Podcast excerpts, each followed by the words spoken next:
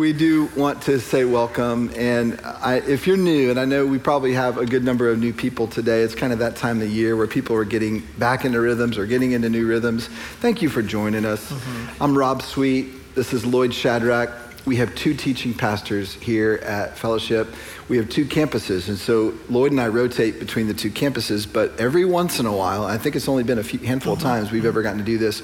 We get to be here together, and so we're here together for a purpose this morning. We're going to kick off and really introduce a new study that we're doing, and we want to ground that study in big picture. So I'll talk about that in just a minute of how today is going to work. But let me just say, first of all, if you are new to fellowship, we hope that you will get to know us better at your pace, and we'd love to get to know you better when you're ready for that. We encourage you to go to this website, connectedfellowship.com, and there you'll get more information about how to get connected at Fellowship. We have a class the first Sunday of every month called Intro to Fellowship. It's happening right now in the barn over there. So next time, 1st of September, first uh, Sunday in September. You can be a part of that if you want to sign up. More information is on that website. And then I also want to say thank you. So many of you have said yes to our invitation to serve over the last 4 mm-hmm. or five mm-hmm. weeks. We are so grateful. We only have a couple areas where we still need some folks. One is in our student ministries, our middle school and high school area on Wednesday nights. We're looking for a handful of great people who are willing to jump in with those kids and help them as they are following Jesus with their whole hearts. And so it's a phenomenal ministry. We'd love for you to be a part of that. And then we have a few spaces in our fellowship kids, which by the look of things, with these teal colored t shirts all around the room, many of you have said yes to that mm-hmm. opportunity. So thanks for doing that as well. But we do have some other spots. One thing that we want to make sure if you have reached out and said, I'm willing to serve, but you haven't yet found a team, please follow up with that and let us help you find the right spot to serve because we still do need some folks. So thank you for that. Every week we say this, but we're grateful that we get a chance to give. And, you know, Lloyd and I take part of this, all of our staff and you all. We as a body pull together the resources that God has given us so that the gospel can go out from here and literally to the ends of the earth, the, the far corners of the earth where our money goes. So thank you for that. If you want to learn more about giving, you can go to that website. You can also text that phone number, and uh, that's a way that you can uh, steward the money that God has given you for the kingdom. Let me explain just a little bit more information about what we're going to do today, and then I'm going to hand it back over to Lloyd. He's going to jump in with part one. You know, we thought rather than just jump into John, this is the kind of year, uh, kind of time of year that a lot of churches sort of do a, a state of the church, so to speak. So we're going to do a little bit of that, but but with our own flavor this morning. We're going to start off by talking about where where are we? Like like, go ahead and put the slide up. Where we are, not just as a church, but as a culture it's been an interesting couple of years, and we want to talk about that. Then we're going to talk about where we're going, which is the mission, not just our mission as a church, but the mission, big picture. What is God doing in our time and in our place? And then finally, what is our next step? Well, it's going to be to jump into this series in John, so we'll spend some time talking about that as well. So I'm excited about, Lloyd, you and me getting to interact yeah. together this morning.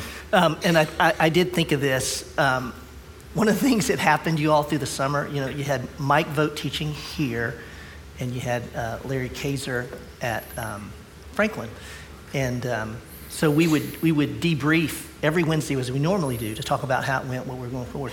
And um, uh, you, you, had missed several of these meetings, but we're seeing these meetings, and the team every week would get on, in a sense, you know, appropriately, get on to, to, to Mike and Larry because they kept going over their time limit. and so now I'm thinking, here's you and I. I go over my time, you go, go, over, over your time. time, and together we are going to be here till one, perhaps. it may happen. So pre- why we're not together. Apologies. Yes, yes, yes. Right. Um, y'all know this. When you go somewhere, you know, and you pull out your phone, you pull up your app, you type in the destination. Here's where I want to get. But there's something else you've got to put in, isn't there? It's like, yes, this is where I want to go, but What's the other piece of information that's got to go on your phone? No brain. Where am I? Where am I?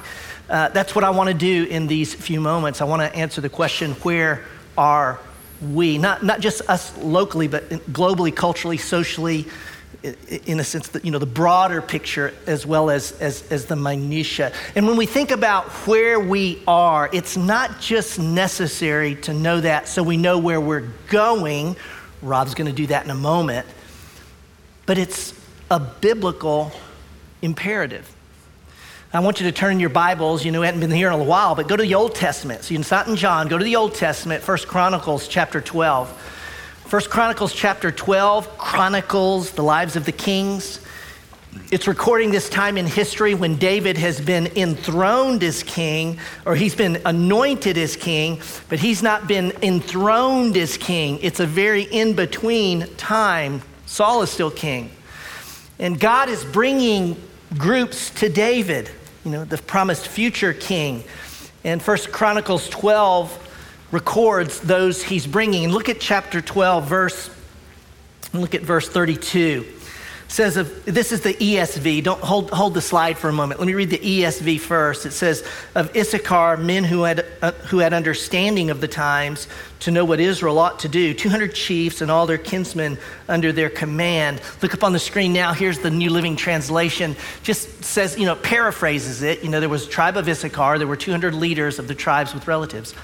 All these men understood the signs of the times and knew the best course for Israel to take. So here, they're commended because they, they, they understood, you know, it, you know, anointed king not yet enthroned. What's God doing in Israel? What's the state of the culture that they're living in? But it's not just an exercise in analysis, you all.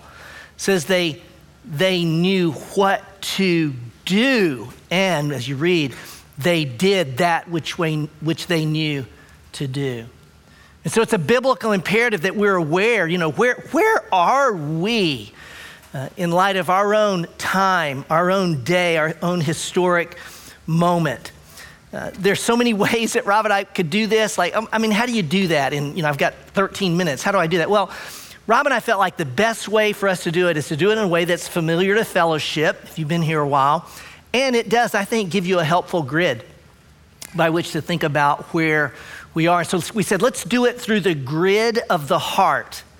Now, if you're at fellowship, if you're, new, if you're new, you may not hear this, but we talk about the heart a lot because the Bible talks about the heart a lot.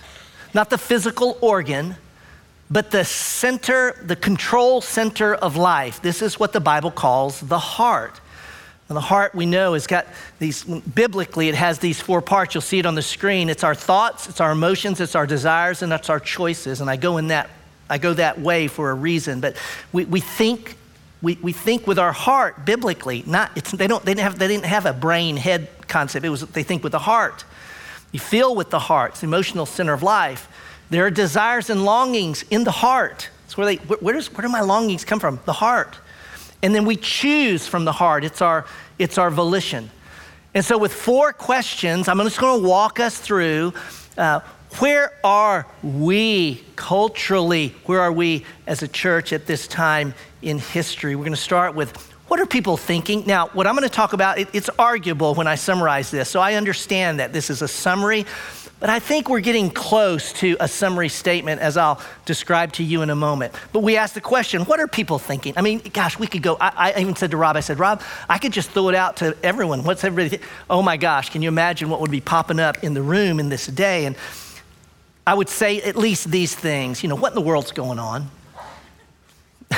we're thinking, uh, this world's a, it's, it's a, it's a mess. Um, are we going to be okay? Is America going to survive? You know, is, is the world coming to, you know, we, we could go on and on. Are we ever going to get back to normal? I would say it this way, and I, am going to summarize these in a word. And so I'll say it this way in a word. I, I would say, what's, what are people thinking? The world's not working. You know, the world, it's, it's not working. And by the way, I'd say this not just the world globally is not working, it's uh, my world is not working the way I thought it would. My heart, see, it gets very individual. My own heart, my own home is not working the way I thought it would. What are people feeling? Oh my goodness. Now, we just sang a song that said we're not going to be shaped by our feelings, but what we understand is feelings are God's gift, and we are going to be informed by our feelings. We're going to be aware of what we're feeling. God uses the emotional life his own feelings, right? So we were aware of that. What are people feeling? This one could go way off the charts, wouldn't it? But we would, I think we would at least say this um, anxious, fearful, angry, maybe, maybe trapped, lost in limbo. New York Times read in 2021, they, they kind of had a word, they had an emotional word of the year, and the word was languishing, was the word they used. A, a, a full word, it, it, carries the idea of uh, emptiness and blah.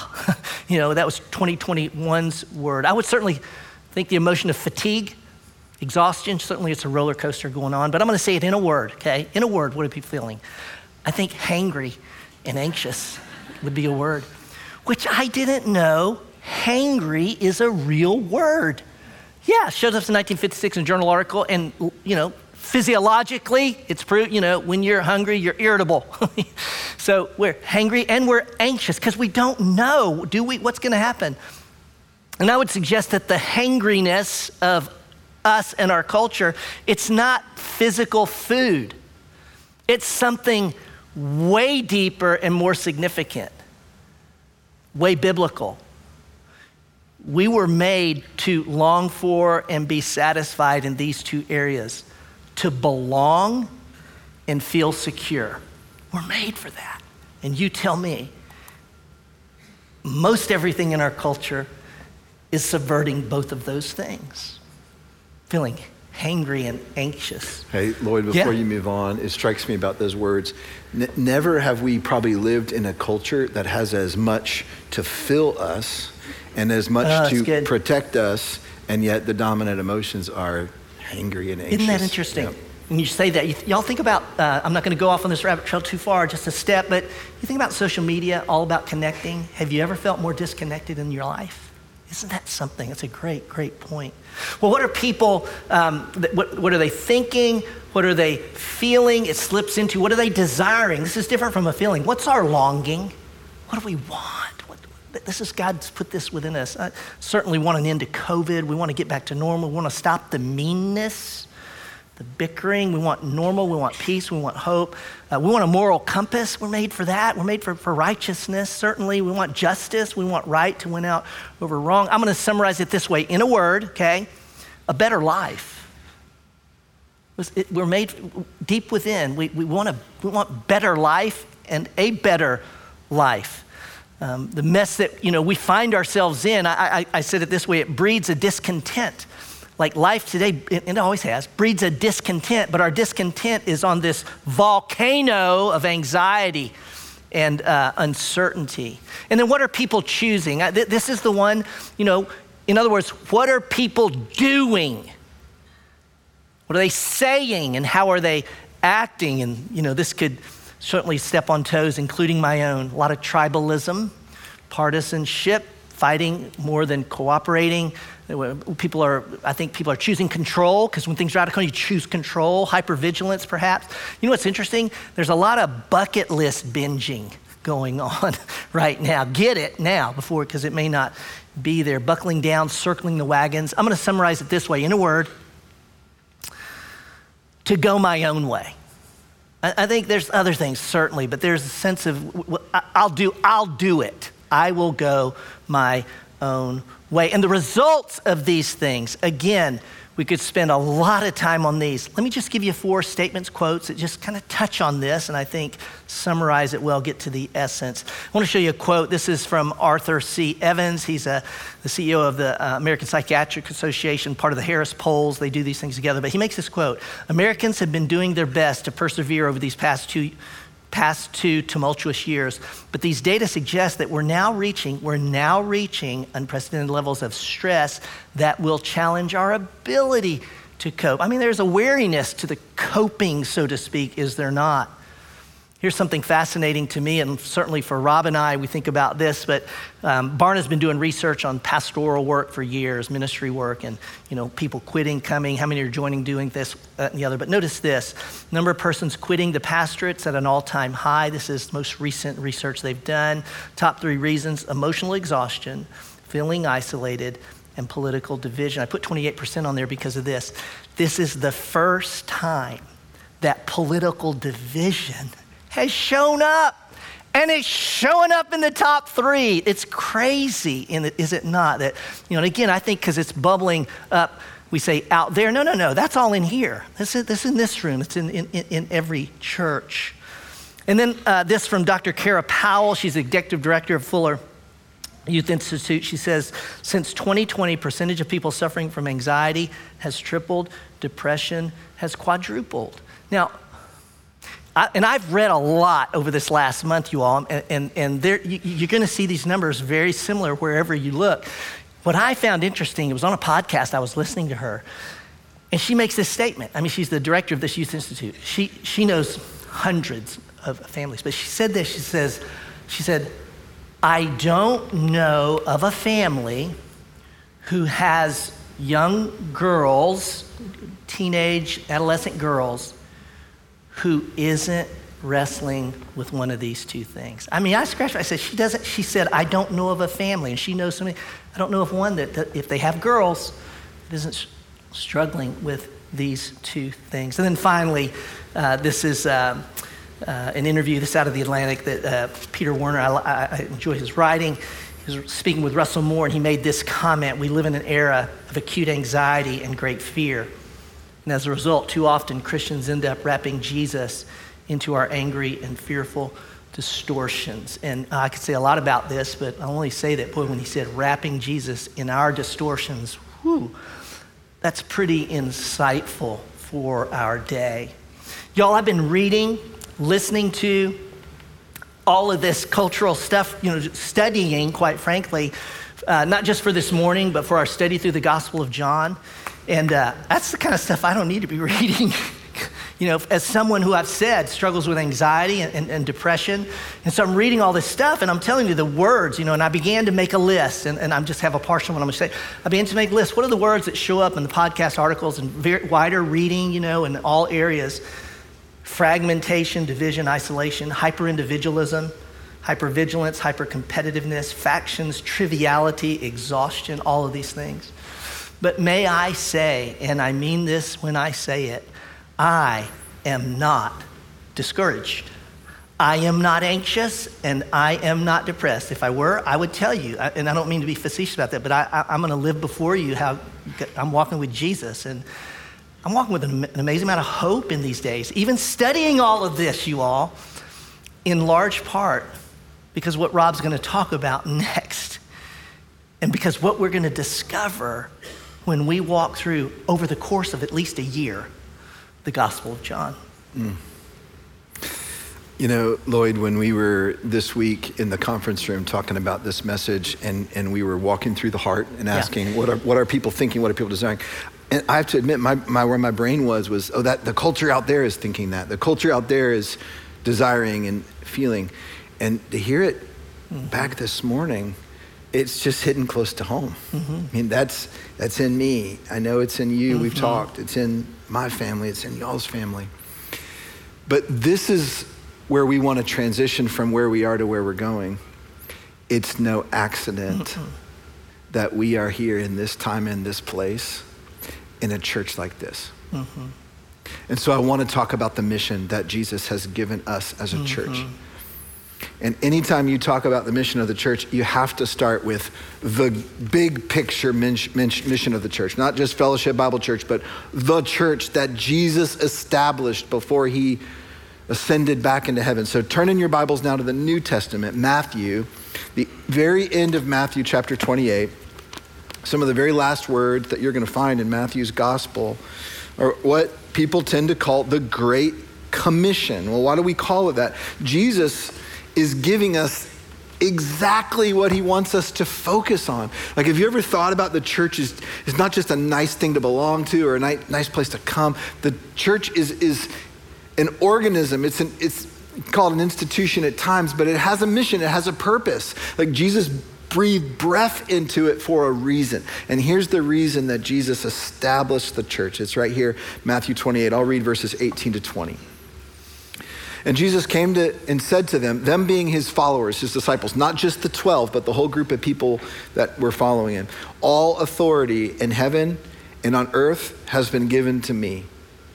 Go therefore and make disciples of all nations, baptizing them in the name of the Father and the Son and the Holy Spirit, teaching them to observe all that I have commanded you. And behold, I'm with you always to the end of the age. That's the mission Jesus mm-hmm. gave the church. And if you want to just say it as easily, simply as you can, make disciples of all nations. Now, why did Jesus assign the church with that priority? And of course, when he says make disciples, he's talking about disciples of himself. He's saying, multiply your life. Your, your followers, your disciples, now multiply that in others. Why did Jesus make that the priority? Not because Jesus has a big ego and he wants a bunch of followers to, to satisfy his ego. That's not the Jesus we read about in the Gospels. But because Jesus' life had blazed a new path for human beings. The, the life and, and death and resurrection of Jesus had opened up a door that makes possible for human beings what is impossible for human beings apart from Jesus. And in a word, that is life. Mm-hmm. Life itself, Jesus described it as the abundant life or fullness of life, eternal life, the, the, the, kind of life that, that starts now through faith in Jesus and will transcend into eternity. And so, another way to think about this when someone becomes a disciple or a follower of Jesus Christ, it reorients their whole heart mm-hmm. around something new. And, and that thing that it reorients their heart around is actually a person. Mm-hmm. And what John is going to tell us about the person is he is life. Mm-hmm. We're going to see that in the first few verses yeah. next week. So, for 2,000 years, the church has been struggling to carry out this mission and all across the eras, all across the geographies. You know, how do we make disciples? How do we help people follow Jesus? How do we point to Jesus in a way that shows he, that He's life? You won't find life apart from Him. And now is our time you know, uh, I'm, I'm, a big fan of the Olympic Games. I always enjoy watching those when they come every four years. And, and I love paying attention to that torch ceremony that goes all throughout from the last place the Olympics held all across the world to the new place. And then it gets handed and it gets lit. That big cauldron at the end is the big moment of the opening ceremonies. I want you to see us in the context of carrying the torch of the mission of Jesus Christ. This is our time and this is our place Jesus has put us here for mm-hmm. a purpose. So here's what I want to share with you. Over the last couple of years, we've actually taken this time of disruption, you know, global pandemic. We couldn't meet for a while. We've taken this time of disruption and we've asked ourselves, how would God invite us to rethink what we are prioritizing? Because when you hit a time that you can't do the big thing, you can't do the big worship service that we're so accustomed to, we were shut down for those months then if a church mistakenly thinks that the mission is to have a great worship service, where is that church? We don't want that to be us.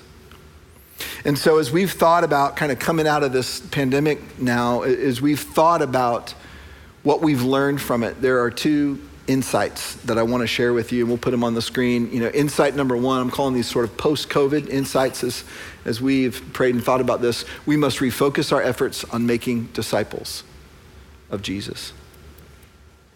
I think it is easy for churches in our day and age to think that their mission is to have great worship services, attract a lot of people, have good programming for the kids, and do all these things.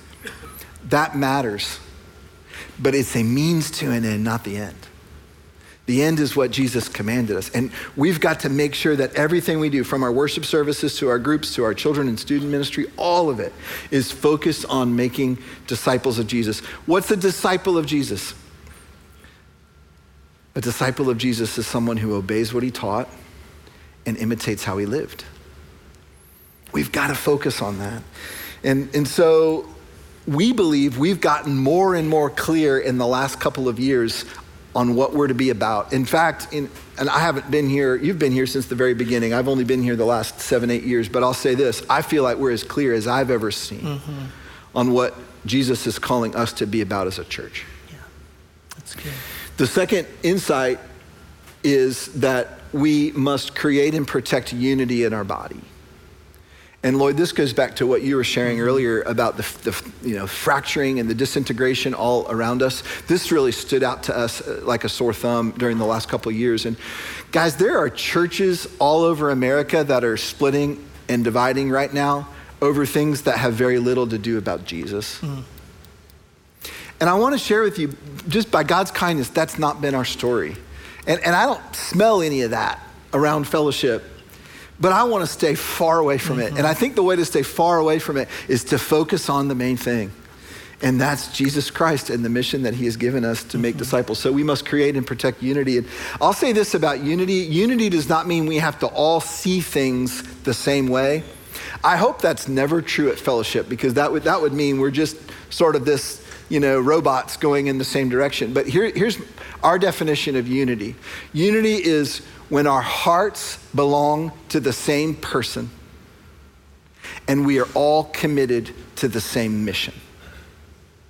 Mm. Hearts belong to the same person, all committed to the same mission. That's what we want to focus on uh, coming out of these last two years of uncertainty.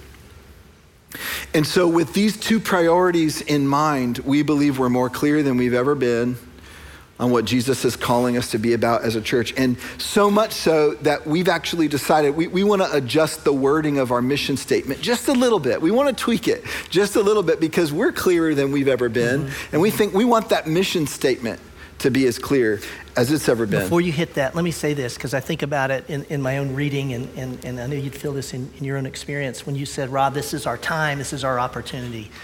Um, you know, I'm, I'm, I'm, older, so, you know, I, I've got a, none of us know how long we have, but at my age, I know I'm, you know, I'm not going to be here super long.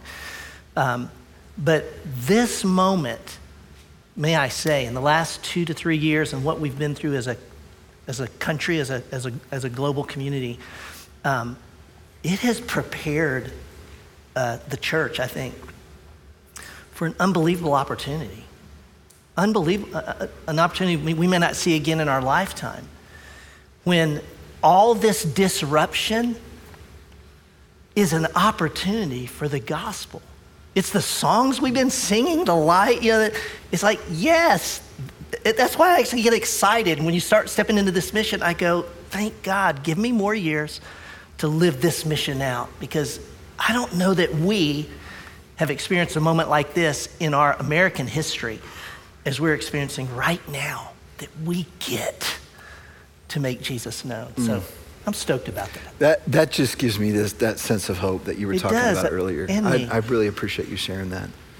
So, from these two statements, you know, in, number one, we're not going to be about a show, and I don't think fellowship's ever been about a show, but more than ever, we're going to focus on the priority of helping people follow Jesus with everything they are. Number two, create and protect unity in our body. Let's talk about the way we say our mission. And, you know, we believe words create worlds. Mm-hmm. So, in a sense, there's a thousand ways you could articulate a church's mission statement, but we want to get clearer and clearer with ours because we think that really matters. So, here's the way we've been saying it. We'll put, put that next slide on the screen. To glorify glorify God and make disciples by helping people find wholehearted life in Jesus. That's a good statement. I like that. I still like that statement. But, but I want to tell you why we're, we're changing some words into something that, that I think we love even more. So let me, let me put it on the screen. Here's our, our new articulation of our mission becoming a community of people who follow Jesus with our whole heart and help others do the same. Now, let me tell you why we're changing it and, and why we think it matters. There's several things about this new articulation that I really appreciate and, and that we've come to really like about this new way to say the, the, the statement. The first thing is do you see how it preserves our focus on the heart, the whole heart? That matters to us, as Lloyd was sharing earlier. But it does it in a way that I think is more clear. Mm-hmm in the old mission statement, when we said, we want you to find wholehearted life, people look at us a little funny, like, what does that mean, wholehearted life? And that wholehearted word almost a little bit of a buzzword, a little bit, and it required some explanation. This one's a little more clear.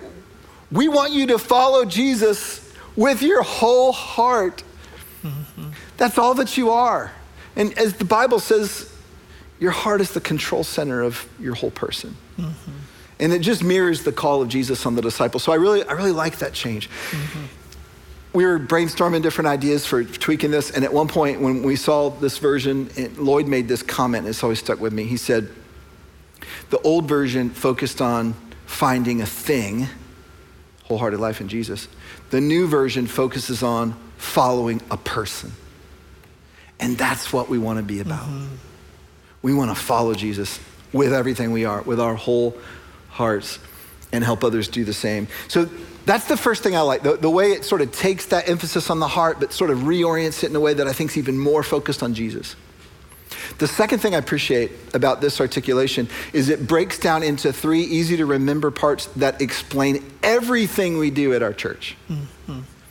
Becoming a community of people, that, that means we need to move together and we need to invite outsiders in. We want to form a community of people. We want to focus on relationships more than we ever have at fellowship. That was God's little signal that He's in agreement with mm-hmm. that right mm-hmm. there. All right. So, but what do we do after we've sort of formed a community? You know, this is a community, by the way. Our groups are communities, our classes are communities. We're moving into each other more and more in the way we think about relationship. Well, what kind of community do we want to form? The kind of community who's learning to follow Jesus with our whole heart? That's where discipleship will come in and teaching and training to obey everything that Jesus commanded. That's that part of our mission. But it can't stop there. That third line matters so much. There's the go into all the world and make disciples help others do the same. Which others am I supposed to help? The ones that Jesus puts in your path. What am I supposed to do with them? Help them do the same thing you're learning to do, mm-hmm. which is to follow Jesus with your whole heart. And so I really like the way those three statements summarize everything we're about here at Fellowship. And, and then there's one more thing, real quick, and I'll turn it back over to you, Lloyd, that, that I've really come to appreciate about this statement. It's impossible to read that statement as a part of this body and not understand that you're in the mission. You're a part of the mission. In other words, I, I, think sometimes with the old statement, y- you in the congregation, you, you, could hear us say that and say, oh, that's my church's mission. As in, that's Rob and Lloyd's mission, that's the elders' mission, that's the staff's mission, you know, to help people find wholehearted life in Jesus. And I, in, in the chairs out here, I'm one of the people that they are helping find wholehearted life in Jesus. Guys, that's, not, that's never what we meant. Mm-mm. This artic- articulation says, oh, I'm a part of this community of people. I'm being called to follow Jesus with, with, my whole heart, and that, that our whole heart is just a reference back to us, you know, together. And I'm called to help others do the same. We are all in together on this mission, and, and I don't think you can escape that with the way that this is worded. So I'm, mm-hmm. I'm grateful for that about it as well. Mm-hmm. From where we are, uh, you know, as I walk through that in the beginning to where we're going, Rob, thank you for the uh, walking through mission. It's our destination. Is that your phone? Wait, hold on, hold on. Yeah, yes, Lord. I, no. oh, that, it's your daughter. That's Sally. If you're watching online, Sally, I can't believe you called me and I had my phone on. Oh my goodness. Um, so that'll be on film. That'll yeah, be there. Yeah. Um, so from, from, from, from our mission to what's next? I mean, what is next? Practical, what's in front of us, what do we do? The Gospel of John. Y'all, this, as we work through this revised mission, we knew that it would be so important that we go into a book that shows us what it looks like to follow Jesus. Yeah. And we're going to be there for over a year. You know, we'll have breaks for Christmas other times, but we're going to be looking at what it means to follow Jesus. And it's interesting, the gospel itself follows the, the, the three parts of our mission. What does Jesus do in the beginning of that? He calls a community of people together. And what does he do secondly? He says, You guys follow me. You do not need to know Greek or ancient history to know what he meant. Follow me. And, and you said it so it's, it's to be so close to him that we see what he does, we hear what he says, and we do it. You know, that's so simple. Follow me. And then he ends this, the, the gospel just like the other um, synoptic gospels, which is, and now what, what, what, what you're doing, go help someone else do the very same. And I, I didn't say this earlier, but I, you know, when you think about making disciples in that, Y'all, everything I read, and I totally resonate and agree with it. You look at how the church responded to COVID, and I'm not, I'm not going to throw the church under the bus, but we, we haven't responded well as Christians, just like globally. I don't think. Why? And, and, and all of them point to this a lack of spiritual formation, a lack of discipleship. I mean, we just behaved the way we were. So we hadn't, got, we, we hadn't shaped Christ in us, and I'm talking about me, to the degree that maturity would call for. So, Gospel of John. Um, he, he, you know, he, he gives us that simple command follow me. They follow him for three years, and then they do exactly what he did. You guys know the Gospel of John is the gospel of belief. I mean, if, if, you've read John, you know the purpose statement there in uh, chapter 20. I'll throw it up on the screen. John says clearly, Why did I choose these particular events? And by the way, they're all out of order. He leaves a lot of stuff out that the other ones include. He said, I have a reason for the things I'm saying. And he says it this way The disciples saw Jesus do many other miracles, signs, miraculous signs, in addition to the ones recorded in this book. But these are written so that you may continue to believe that Jesus is the Messiah, the Son of God, and that by believing in him, you will have life by the power of his name. Do not miss this. It's the gospel of belief.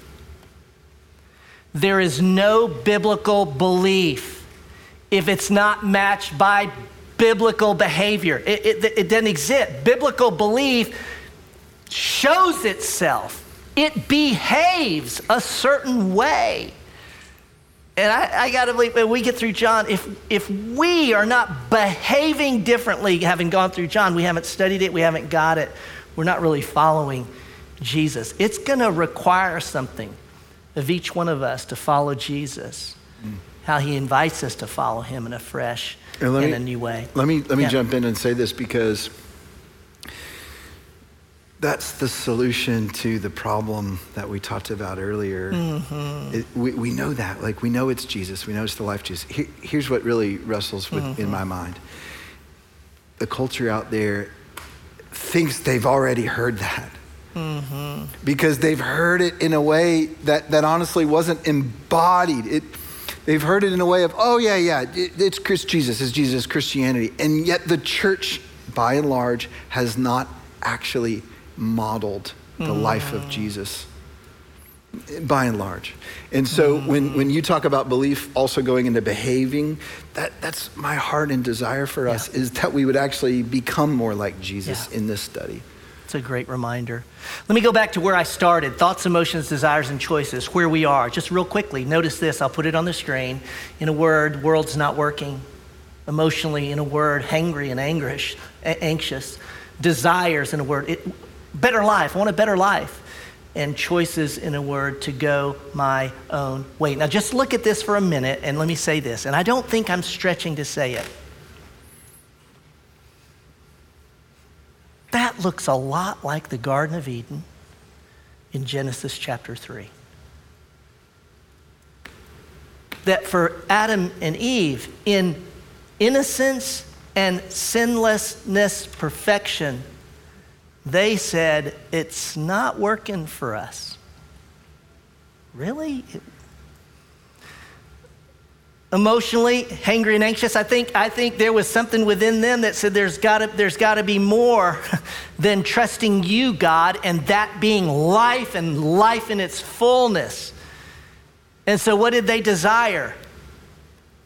Why would they walk away from Eden? But they thought they would get something better on their own. And how did they get it? The last one, what did they choose? Well, they choose to go their own way. And the nut doesn't fall far from the tree because that's what we do and still do to this day. Let me go back through this though, and as we go through the Gospel of John, here's what we're going to find. And you know this, I'm speaking to the choir in many ways. When we think about thoughts, as what John's going to implant in us is this in a word, God's in control and I can trust him. There's the thought.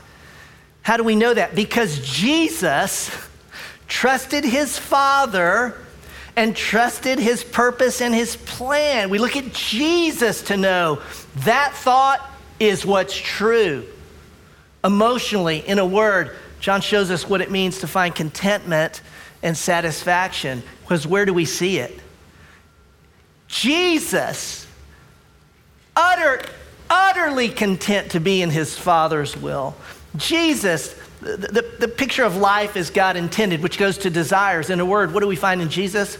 Rob already mentioned it. What did Jesus say in John 10 10? I came that you might have life and have it more abundant, uh, flourishing life. Where do we find that? In the in the God man Jesus. And then finally, choices in a word. What are the choices that Jesus made? Faith, hope, and love. Paul will articulate that, of course. But Jesus perfectly obeying the Father, trusting the Father in faith, hope, and in love. And so what we find is Jesus at the very center of all things. And as we go through the Gospel of John, um, it's, we're going to be called to that over and over and over again. Y'all, when I, I said earlier, you know, we, we, we you know, gosh, if, can we just get back to pre COVID? That's shooting way too low. That's just way low. Because what our hearts desire, may I say this? The deepest desire of our heart is the garden. But may I say this? We, are never going to go back to that garden because God has prepared a future garden that's more glorious than that one. A future kingdom that is promised and secured in Jesus. Now, we're not there yet, okay? But what we find in John is those of us who follow Jesus is that we bring the reality of that kingdom to the here and now. The presence of Christ in us in the in the here and in the now and in the mess that we know this world has always been in since the fall. I can't wait to walk through that book because it does produce in us the scent and the beauty, not of that garden, but of the one to come. Amen. Yeah. Lloyd, when you were talking about that, and, and, Joe, if you don't mind, leave this slide on the screen for a minute. When, when you talked about all these things fulfilled in Jesus Christ, it, it, it made me remember how when, when, we draw the heart and we have the quadrants, oh, yeah. what ends up right in the, in the, center is the cross. cross. And that's just a reminder for us that, that He's at the center and He longs to be mm-hmm. at the mm-hmm. center of everything we are. And I do want to ask you a question, Lloyd. When, what, what is your definition of a word? It's good. now that you ask, may I present my defense? No. So this is all seriousness. When you say this, immediately comes to my mind. Okay, talking about controversy, but I'm going to say it anyways. So, so, so my my wife Lisa is a one on the Enneagram. Now, there's some, you know, Enneagram, you know, it's black and white, it's literal, it's concrete. I'm a nine on the Enneagram, and I am a, gr- everything's gray to me. Everything's black water. So, so, it's so funny that I would say in a word that it, it's like this. She'll te- she will say that, she, has said, she said in the last two weeks, she said someone, she said, oh yeah, to Lloyd, a couple, you know, to me, a couple means two, but to Lloyd, a couple means three, five, six. I'll be home in a couple hours. It, so it's just that way. in a word, words, in a phrase, but it's way shorter than what I had before. That's it. That's a word. Can I borrow a couple bucks? Yes. That's good. That was good. That was good. All right. I, I want to share with you one, one last thing I think will encourage you, and then we're going to sing a song in a few minutes as we sort of wrap up this morning. But this past week, we have our every other Wednesday, we get together with our elder team, and we spent a good amount of time in the Gospel of John just anticipating the beginning of this study. And mm-hmm. I asked them, What do you appreciate about this book? What has the Gospel of John meant to you in your lives? And it was so encouraging to me to hear their answers to that. There's, there's just mm-hmm. all kinds of verses and places in the Gospel of John that have really been a big part of their spiritual journeys, and for me as well. And then I asked the second question What is your hope for our body? As we walk through the Gospel of John over the next year. And I want to read to you what they said. I, I, wrote them all down because they were, they were all so helpful. And I want you to know that your elder team, as they were talking and praying this week about this series, uh, th- this is what they're desiring. And I want to read to th- these as the band comes out, and then we're going to sing a song together in a minute. Here's what they said that we will be able to see Jesus with fresh eyes that we will experience Jesus in a way that will unite us as a community. That others will know who we are by our love for each other. That we would understand Jesus' heart and desire for us. That we would experience the kindness of God through Jesus as he interacts with his disciples and others that we would see Jesus' life in a way that would amaze us mm-hmm. and give us a desire to imitate and follow him. That we would have an encounter with the risen Jesus who lived among us in order to understand our pain and teach us how to live. And finally, that Jesus would seem as close and accessible to mm. us as he was to those who lived during his time. I want to ask you to consider that question for a minute yourself. What is your hope for yourself, for your family, for your friends that you know here, for us as a body, as a church? What, what is your hope for yourself and our church as we journey through the Gospel of John together? Just take mm-hmm. a minute or so and just think about that before we sing. Let me invite you to stand, please. Go ahead and stand up. I'm going to sing a song of response. And it strikes me as I was, we were talking through that, and, and you know, what we're going to find is John does show us that Jesus has come that we might have life and have it abundantly. Let me clarify, okay? Abundant life is not the absence of problems and hurt and pain and loss in this broken world. We've got to be careful how we define that. Jesus Christ lived the penultimate abundant life. And he died at 33. An innocent man. A travesty of justice. So just know this. When we choose to follow him, and that happens to us, that's the abundant life. It's not the absence of sadness or grief, it's the presence of Jesus in every part of this crazy life and the highs and lows, and knowing that He's enough, and knowing that we're not home yet. We get a taste of it, but we're not home yet.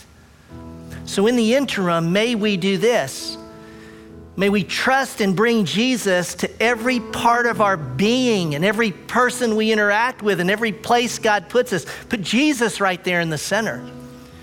As we're going to sing in a moment, let's choose to speak Jesus, Jesus, Jesus more fully from our whole heart as we follow him.